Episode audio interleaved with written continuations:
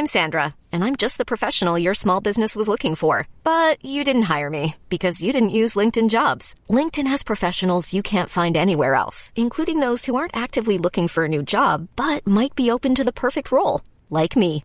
In a given month, over 70% of LinkedIn users don't visit other leading job sites. So if you're not looking on LinkedIn, you'll miss out on great candidates like Sandra. Start hiring professionals like a professional. Post your free job on linkedin.com/achieve today.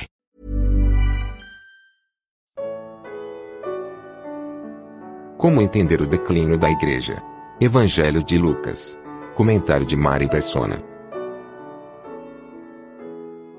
Assim como nós encontramos nos evangelhos os judeus zelosos de sua religião, porém vazios de Cristo, a história da cristandade evoluiu no mesmo sentido. E esse declínio aparece nas cartas às sete igrejas de Apocalipse. Para entender o que eu vou dizer, é preciso que você leia, leia atentamente três, os três primeiros capítulos de Apocalipse. E repare nas três divisões apontadas na ordem dada por Jesus a João no capítulo 1, versículo 10, ele diz assim: Escreva as coisas que você viu e as que são e as que depois destas hão de acontecer. As coisas que você viu são a própria visão que João teve de Jesus aparecendo a ele.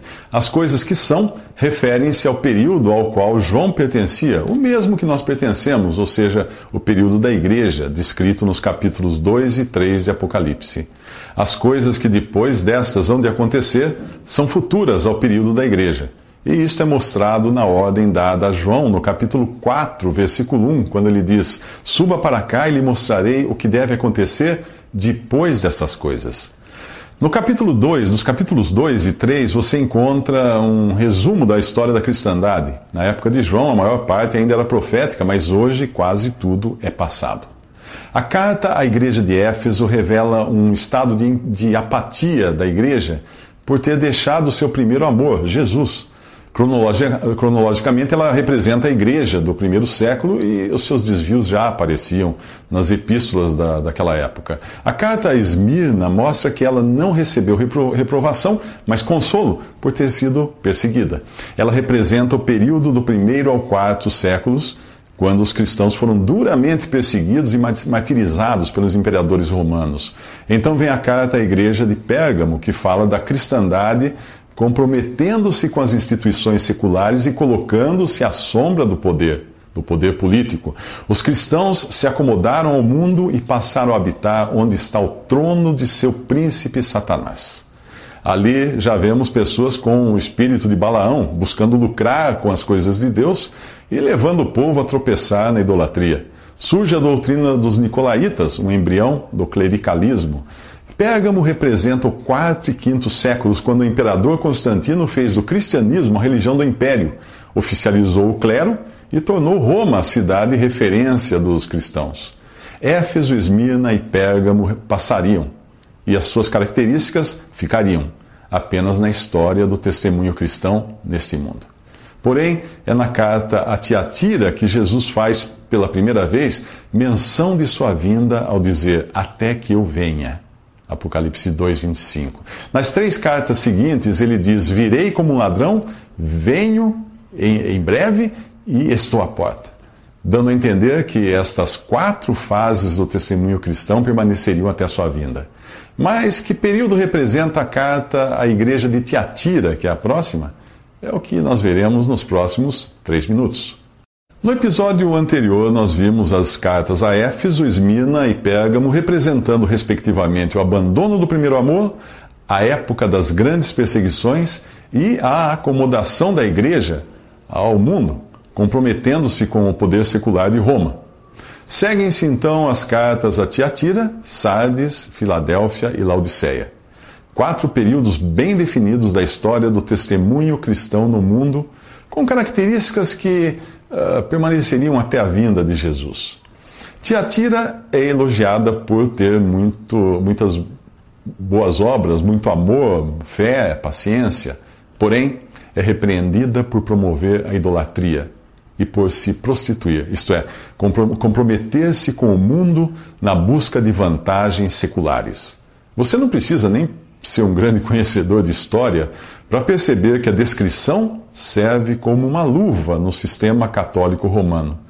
Tiatira também admite que uma mulher ensine, a qual é chamada de Jezabel. Foi com o catolicismo romano que se introduziu a ideia de que a igreja ensina, o que contraria a palavra de Deus que proíbe a mulher de ensinar. E a igreja é feminina, é a noiva de Cristo. Ela não ensina, ela aprende. Jezabel continua viva e ativa, como um sistema agindo nos bastidores do catolicismo e até os papas estão sujeitos a ela. O período de Tiatira teve o seu apogeu no sexto, do 6 ao, ao 15 século, quando veio a reforma protestante.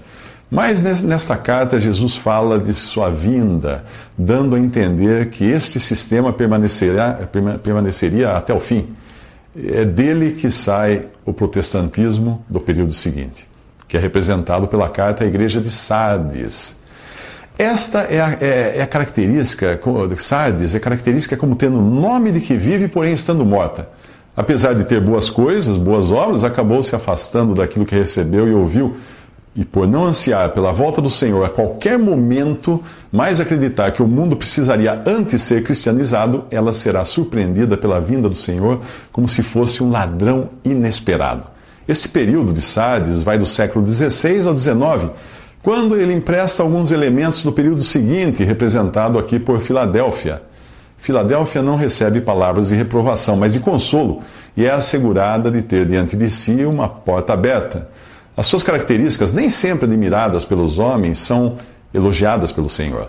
Ela tem pouca força, guarda a palavra de Deus e está comprometida com o nome de Jesus.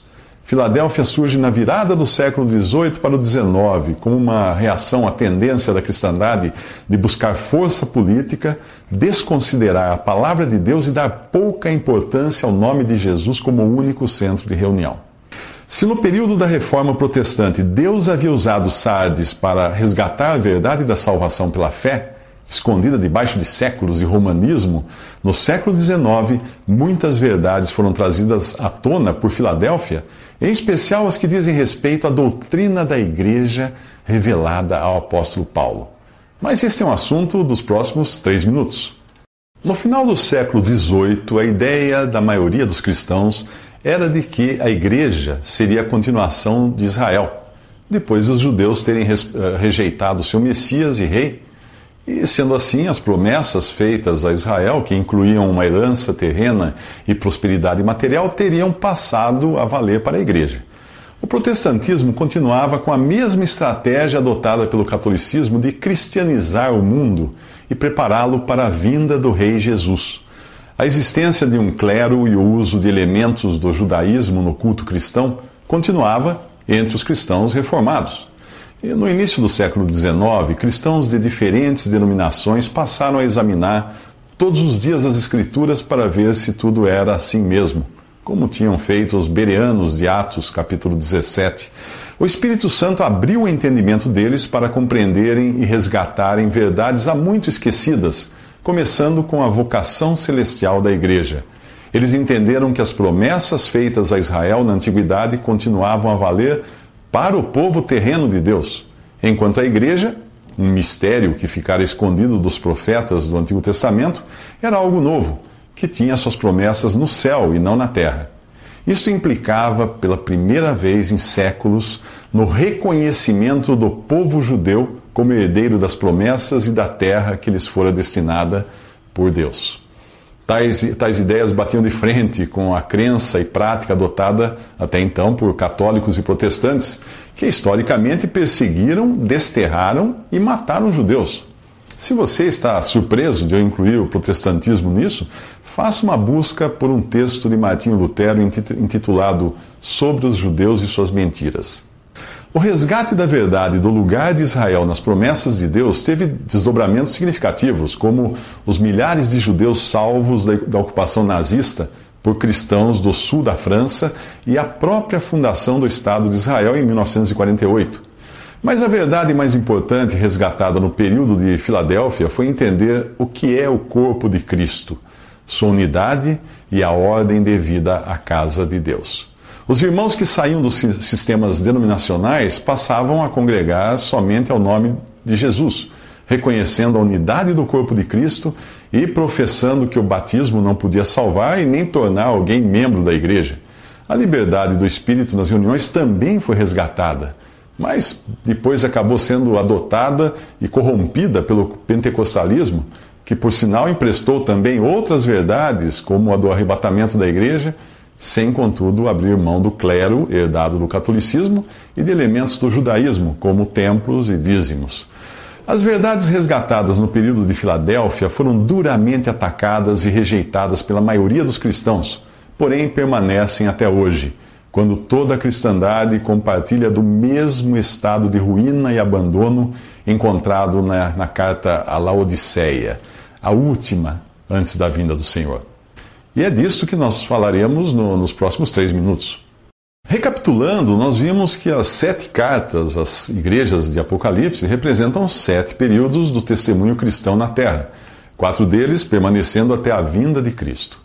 A última carta, que representa o último e atual período da cristandade, é Laodiceia, cujas características dificilmente seriam consideradas ruins aos olhos humanos.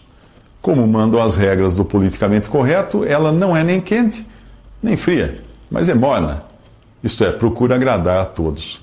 Ela é autossuficiente e gloria-se de seus feitos ao contrário de Filadélfia, que se mostrava dependente da palavra de Deus, exaltava o nome de Jesus e era elogiada pelo Senhor, não por si mesma. Mas os feitos de Laodiceia, que podem parecer grande coisa a quem se deixa impressionar por números e cifrões, servem apenas para causar repulsa no Senhor. Ele está a ponto de vomitá-la da sua boca.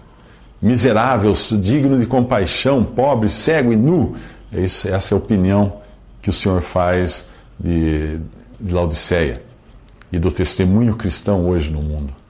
É sempre bom lembrar que enquanto a igreja é a noiva de Cristo, e ela é formada apenas pelos verdadeiros salvos, o testemunho cristão inclui todos os que professam o nome de Jesus, verdadeiros ou falsos. Após o arrebatamento da igreja, dessa, dos verdadeiros salvos, os falsos serão a Babilônia, a noiva infiel que se prostitui com os poderes do mundo e passa a perseguir o remanescente de judeus que se converterá após o arrebatamento.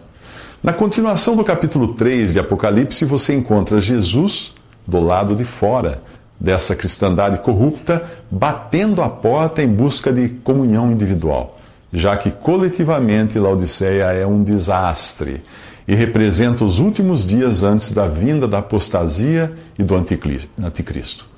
O arrebatamento é tipificado logo após a carta a Laodiceia, no primeiro versículo do capítulo 4 de Apocalipse, que diz assim: Depois destas coisas olhei e vi diante de mim uma porta aberta no céu. A voz que eu tinha ouvido no princípio, falando comigo, como trombeta, disse: Suba para cá e lhe mostrarei o que deve acontecer depois dessas coisas. A palavra grega Laodiceia significa direitos do povo, e é esta característica da cristandade nos últimos dias. Na carta aos Filipenses, Paulo já dizia que todos buscam seus próprios interesses e não os de Jesus Cristo. E a resposta do Senhor à atitude prepotente e autossuficiente de Laodiceia pode ser vista na abertura da carta, quando ele diz assim: Essas são as palavras do Amém a testemunha fiel e verdadeira, o soberano da criação de Deus. O que ele quer dizer é que toda a criação está sujeita a ele, o que põe por terra qualquer ideia de autossuficiência. Além disso, apesar do fracasso do testemunho cristão, ele continua sendo, Jesus continua sendo a testemunha fiel e verdadeira. E para encerrar qualquer discussão sobre qual opinião deve prevalecer na igreja, ele chama a si mesmo de Amém. Ou seja, aquele que tem a palavra final.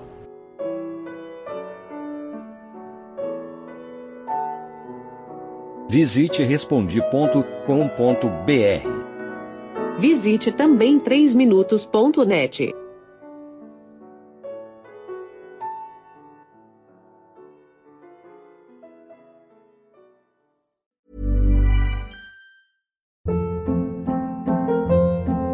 Hold up. What was that? Boring. No flavor. That was as bad as those leftovers you ate all week. Kiki Palmer here, and it's time to say hello to something fresh and guilt-free. Hello Fresh. Jazz up dinner with pecan-crusted chicken or garlic butter shrimp scampi. Now that's music to my mouth. Hello Fresh. Let's get this dinner party started. Discover all the delicious possibilities at hellofresh.com.